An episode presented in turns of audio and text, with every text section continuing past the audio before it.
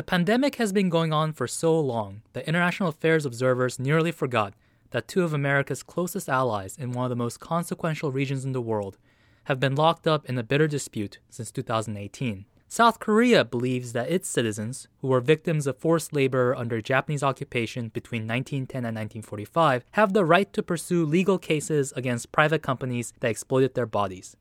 Japan believes that they do not have such rights and both countries have been exchanging barbs that did not fully dissipate even with the outbreak of COVID 19. Indeed, things might actually get worse in the coming months. On June 1st, South Korean courts secured legal grounds to liquidate assets of Japanese steelmaker Nippon Steel that are held in South Korea, and use them to compensate forced labor victims. The seized assets are not a lot of money for a conglomerate like Nippon Steel, approximately 330,000 US dollars. But what is on the line is not money, but historical narrative. Our guest today is University of Connecticut professor Alexis Dudden, who is the author of the fantastic book on this very subject titled Troubled Apologies Among Japan, Korea, and the United States. She joins KEI Vice President Mark Tokola for a timely discussion that highlights how these tensions are arising at a particularly bad moment in international relations and why controversies over history between Korea and Japan are so difficult to address in the context of the respective countries' domestic politics. With no further delay from the Korea Economic Institute in Washington, D.C., you're listening to Korean Kontext.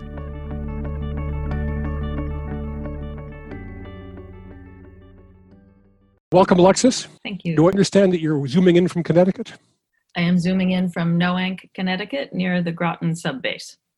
Okay. I'm from Washington, D.C., as usual, from my apartment. We're going to talk about Japan and Korea relations today. The deterioration relations between Japan and South Korea was one of the big stories of 2019 BC. That's before coronavirus. But we've not been hearing much about it recently.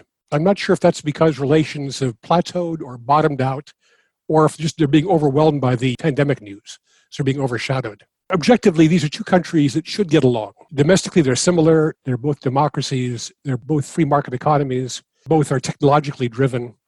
And externally, they face very similar challenges in China and North Korea and dealing with the US under the Trump administration. But despite that, they've had difficulty getting along. It seems like the high water mark may have been 2002 when they jointly hosted the World Cup. And since then, it's been very rocky.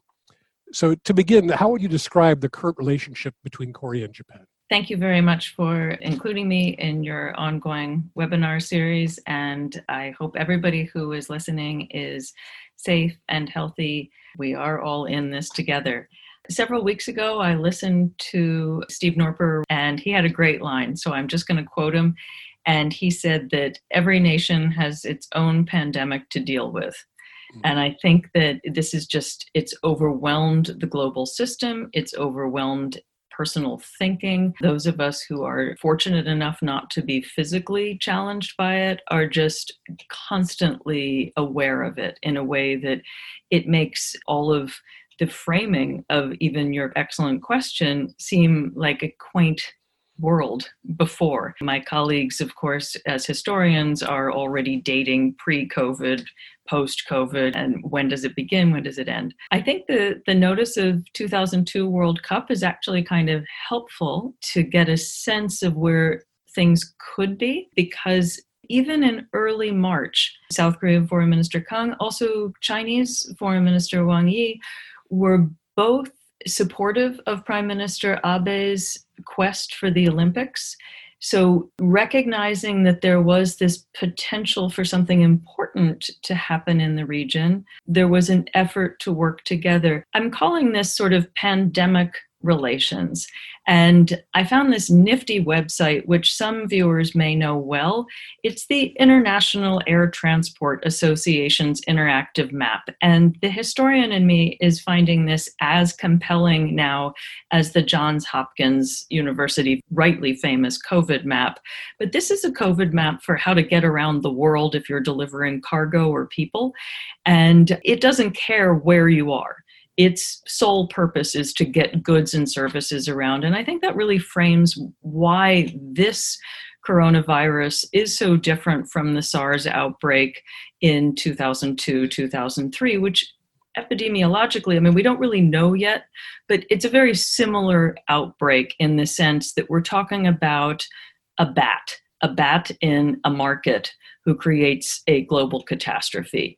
In 2002, 2003, people were not traveling, especially people from China, were not traveling around the world the way we have this happening now. And so, what's happened differently since the stated outbreak early January 2020, but we knew it was happening in December. Maybe now we even think November, October, is a complete global public health catastrophe.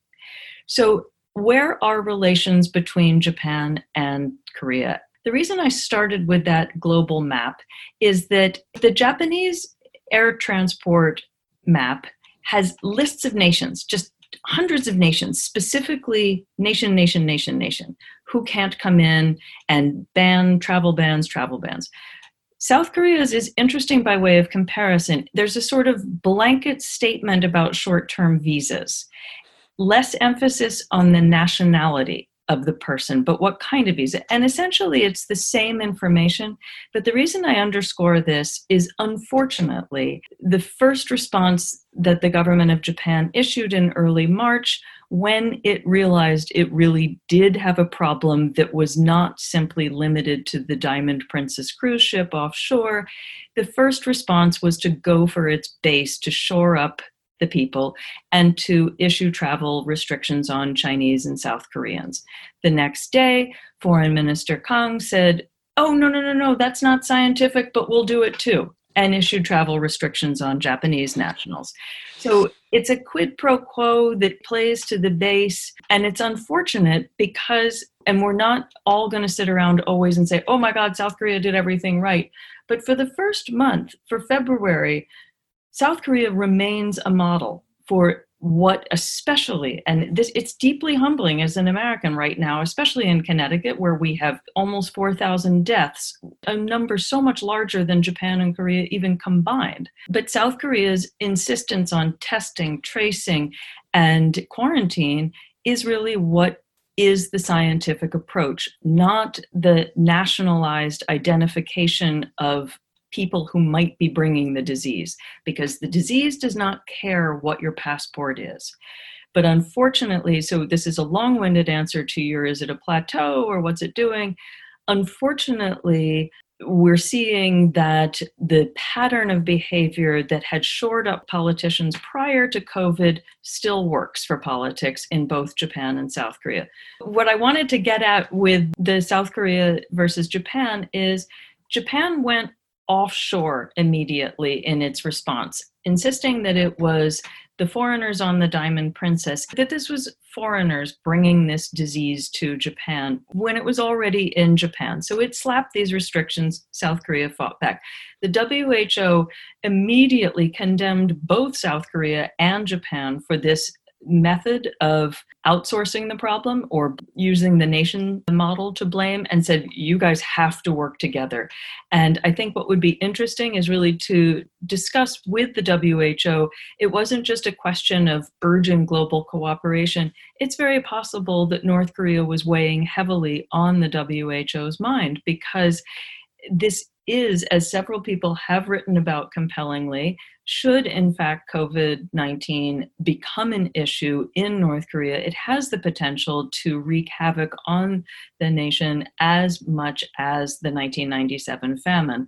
And so, without cooperation between Japan and South Korea, the whole region imperils the livelihood of regular North Koreans in the mix. And I just, I put that out there to say that, especially during a pandemic, North and South Korea are very much Korea, as much as Japan, South Korea, North Korea, China are all part of Northeast Asia. So that's where this is a moment when regional framing, global framing is essential. And yet, the nation state keeps emerging as the default mechanism. And certainly, obviously, again, as an American, that's what we're doing. So I'm not saying that any country is doing this perfectly. That's very interesting. And I think it sets the stage well. I think South Korea has received and earned a lot of praise for the way they've dealt with the coronavirus. I'm wondering if the next step is going to be the economic recovery, you know, how well countries do with that. And I've been assuming that South Korea would be hit hard economically because they're so trade dependent. But I saw the OECD made some estimate that South Korea would be the country that recover fastest economically, which I thought was interesting, perhaps because they're tied to China closely, and that economy seems to be suffering less than some others. So, how does Japan look economically to recover? This is the key question, right? Because on the one hand, New York Stock Exchange was on the floor today. Shares are surging because on this hoped for soon recovery. That unfortunately is simply not the science. The science is pretty clear. This virus is pernicious. Scientists around the world have been really working hard, many in deep collaboration, global collaboration, trying to figure out how this particular virus is working. The Chinese scientists put the RNA sequence on the web in early January suggests a level of willingness to cooperate with the world. And I think these Wuhan scientists must be commended for that. The fact that it is still eluding the world's best researchers is noticeable. At the same time, the containment again, which both South Korea, China, Singapore, Taiwan, and New Zealand really took to heart from the beginning, is something you can make money off of and something you can do well, right? And actually, if you do all of those steps and they're not perfect, we know the testing is not perfect. We know that you have to get tested weekly. We know that the tracing is invasive. We need intelligence communities and open societies to make better and better tracing apps, etc. And we know that the vaccine is still out there. But that's the goal is to get to those stages and that can help open economies for sure sure. What is a little difficult to swallow right now, especially as a university teacher, is realizing how hard this initial blow, economic blow, is hitting young people. I think, you know, South Korea's 15 to 29 year olds are the ones most impacted in South Korea. Absolutely, what is known, the Japanese economist Osawa Machiko termed it the precariat several years ago, the mm. temporary labor force absolutely slammed by this in a way more than the 2008 Lehman shock and certainly even more potentially than the 1997 Asian financial crisis. So, how we emerge from this economically depends on the willingness of especially rich countries to work together to help stem what is going to potentially be catastrophic famines in across Africa, across the most vulnerable states. But the part of me that finds this kind of ironic, and we can come to it later, is this is kind of capitalism 101. This is a lot of inexpensive plastic to make and sell around the world because people need PPEs protective equipment. People need the testing kits. I find it fascinating that one of South Korea's current government directives is to build more ventilators, build ICU beds. These are things for private industry to do. Retool the workforce that has been laid off, and not just for gig economy delivery jobs, but it does not take a trained doctor or nurse to perform a test. It requires maybe two days of training to learn how to administer a test properly we may have 40 million unemployed people in the United States. Certainly, some of those people could be trained. And I'm sorry to go on, but you know, as a historian, no, it starts with the economy, and this right. is a disaster. So, Japan, absolutely, there should be government directives not just promising free masks and a thousand dollars to students who are Japanese students and not foreign students, but it should be training the people who had part-time jobs in supermarkets to help with the testing, to help with the care, and provide them from a, a state level with the proper protective equipment and pay for the proper protective equipment. And again, then somebody makes money. I agree. We're not hearing enough about the problem that's coming in Africa the Middle East it seems like in the absence of G7 or G20 leadership, that's mm-hmm. one area where Japan and Korea could work together to try to find ways they could join forces to try to deal with the crisis that's coming. And then I would just again throw North Korea in the mix there. And North Korea. You know, I mean, just get ready for the absolute lack of infrastructure in North Korea. We know North Korea has one of the highest incidents of multi drug resistance tuberculosis on the planet. Yep. Get ready for it. Well, that, that's exactly right. To get back to nuts and bolts of the Japan Korea relationship a little bit, it seems like good news that Japan's latest diplomatic policy paper, they referred to South Korea again as an important ally. They used those words for the first time in three years. It looks like a promising sign. But there may be a problem looming, as I understand it, in the forced labor uh, story again. You know, in December 2018, the Korean Supreme Court ruled that individual forced laborers had the right to sue Japanese companies. They seized some assets. Those have been kind of escrow ever since, but I've heard that over the next few months, South Korea may make the decision to actually sell those assets and then give the funds to the forced laborers. So if that happened, how serious would it be? How would Japan react to it? This issue is going to survive COVID 19 as deep seated historical issues will do. In terms of the assets, I think one thing that is not getting a lot of attention at the moment, and I understand the virus is actually the real topic at the moment. Last week, a bill that was before the South Korean parliament about forced labor got shelved and put aside. I don't personally know the backstory to that or the inner workings of why this measure that had been in the works for several months has been pushed aside, especially since President Moon and his party definitely have a mandate to continue ahead. There are numerous ways to analyze this, but I think it's possible to see that as South Korea's willingness not to have this front and center at a moment when, as President Moon made clear on May 18th in a speech to the WHO, we need to work globally. We need all need to work together. At the same time, the history issue of forced labor continues to be real. And insofar as the families, the survivors, will continue to seek justice and have the mandate to do so. I can't say when it's going to rise again. A South Korean researcher discovered this document late in 2019. It's a letter of condolence from a factory in Hokkaido in 1943 to the family of a laborer who had been removed from what is now South Korea to work in a mine in Hokkaido. And so the history, the actual documentation of what Japanese historians estimate to be about 800,000 people of Korean birth brought against their will to work at upwards of 4,000 sites throughout Japan with known 1,200 companies, 300 of which are still in business today. This is the meat of history. So, yes, it was actually a good sign when the white paper referred to Korea in partnership terms. Prime Minister Abe's New Year's Day address was arguably pretty neutral. You might use the word plateau there. But then we have the reality of Aso Taro, who, in his New Year's address, referred to Japan as a homogenous nation across time for thousands of years, which, of course, is a dog whistle to the anti Korea base that very much buttresses the Abe Aso worldview, which would continue to denigrate those seeking compensation and justice for forced labor.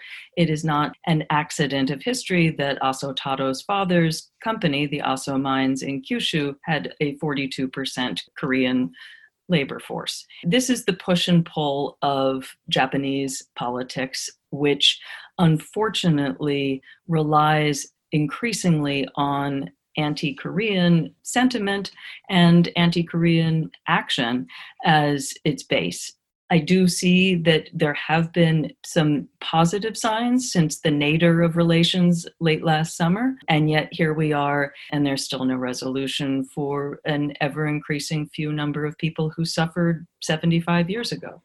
I think one thing I learned from your book, Troubled Apologies, was that whereas Americans tend to think of the Japan Korea relationship as being one about World War II, the Koreans tend to see it as being part of the 35 years of colonialization. So they've got a different perspective on it. I've got a question that I'll fold into this conversation because it fits in. It's about Moon Jae-in and Shinzo Abe. Moon, having won a big election recently, seemed like that would strengthen his ability to do more of an outreach toward Japan domestically. And other people say that we need to wait for the successors to Abe and to Moon Jae-in to actually solve the problem. So do we need to wait for successors, or are these actually the right individuals to work on the problem? That's the million dollar question in history. You never know whether it's a group effort or an individual. I can say, as a US citizen, that Donald Trump is showing that individuals do matter in history. Moon and Abe are very different people. right? Abe Shinzo shares much more in common with Kim Jong un. And I say that simply in nuts and bolts. Both are rich kids who inherited a country for all intents and purposes. Moon Jae in, his focus is different from many, many of his predecessors insofar as an anti Japanese position is not his goal yes, he has played to the least common denominator. Before he became president, he visited Dokdo. Since being president, I think one of the low points was last August at the height of the anti Japanese sentiment in South Korea when he said that he would fight Japan just tooth and nail, and he really got into it. You could say always that South Korea is on the defensive, and then the world focuses on South Korea not getting over it. I think we need to step back and recognize that Moon Jae-in's goal is to have better relations with North Korea.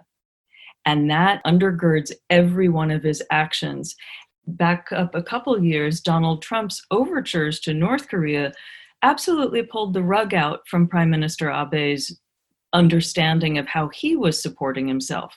Abe had positioned himself on being deeply anti North Korean, or at least using North Korea as a foil.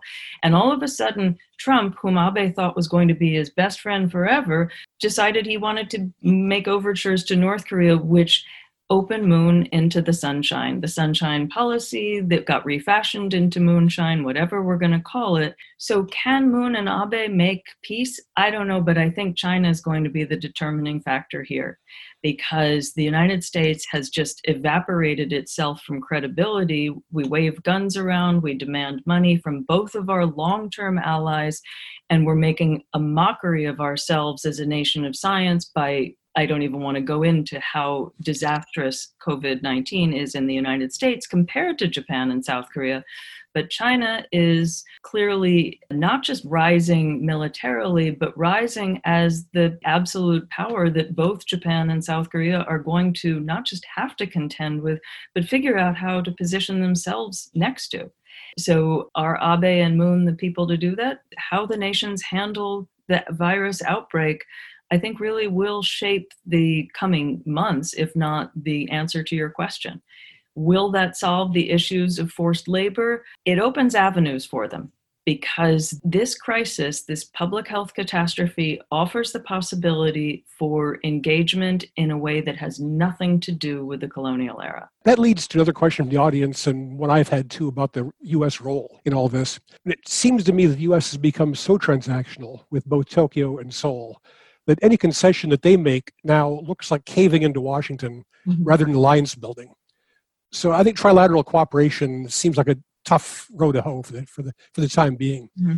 Until the U.S. is acting more generously again, is there some other country that Korea and Japan both would find easy to work with that might propose common projects to work on?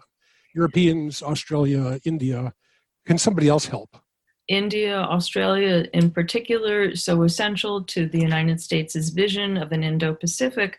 Yes, and both those countries, as well as numerous, countless European countries, have deep relations with South Korea from the Korean War, and both have interests in the region getting along harmoniously. Again, I think all of the countries raised are finding the same problem with the United States now creating this standoff with China because it's really forcing countries not to have to pick, but to have to say, where did the United States go? Because none of these countries is naive enough to think that just being thrown money by China is the way to go. Yet, in the whole scale absence of US leadership, it's really kind of a free for all. And so there are all sorts of numerous proposals for smaller groupings of nations to get along. But backing up, the problem remains the linchpin in all of this even including, very much including the structure of the US alliances with Japan and South Korea and how the normalization of both Japan and South Korea has been structured since 1965 is the Korean War, which, you know, we're about to have the 70th anniversary of the beginning of the Korean War. And without an end to the Korean War, it's really difficult to unravel any of these knots, especially the prior ones involving forced labor, involving issues lingering from Japan's colonial era, which are the ones the United States allowed Japan to brush under the rug. And so all of these issues are tied together that unfortunately necessitates the presence of the United States in a way that, yes, good faith diplomacy by India, Australia, various European nations certainly brings people to the table, but the final decider, as it were, unfortunately remains Washington, and Washington has just disappeared. You know, if there's any very thin silver lining to U.S. foreign policy now, is it has had other countries, it made them think about their relationships with each other because mm-hmm. they, they've got to think about what else they can do. They've got to hedge as much as they can. So yeah. we're kind of forcing some, some cooperation. I'm not sure if that's our intent or not. That gets down to kind of a final bottom line question, which is which is more important? Uh, the fact that Japan and Korea have so much common interest that they really need to work together? Or is it more important that the obstacles they're facing in the relationship bilaterally are too, too big to overcome? Which is the bigger factor? We're in a pandemic. We really do need to get through this pandemic together because that's where Japan, South Korea, longstanding efforts, especially in more vulnerable countries in Africa, throughout Micronesia, Melanesia, throughout the Pacific, Latin America, even, we are on the verge of some real global catastrophes that we need Japan and South Korea's expertise, connections, and ability ability to work together, both scientifically and entrepreneurially, just in every way, shape, or form. The only thing a historian can do in a pandemic is to survive it so we get to the other side. But this much I can see is we have to help one another in any way possible and not worry about the national origin of things, but rather getting through this and learning from this catastrophe for better planning in the future. That's it for our episode today. Many thanks to Dr. Alexis Dudden, Mark Tokola, and to you listeners for tuning in. The discussion today was part of KEI's ongoing conversation series, which happens every Tuesday. You can find more information on our upcoming talks on our website at keia.org. Don't forget that KEI also has a weekly newsletter called Korea View, where we cover trends that reveal the inner workings of Korean politics, economics, and society. You can sign up in the link in the description of this episode. We'll be back next week. See you then.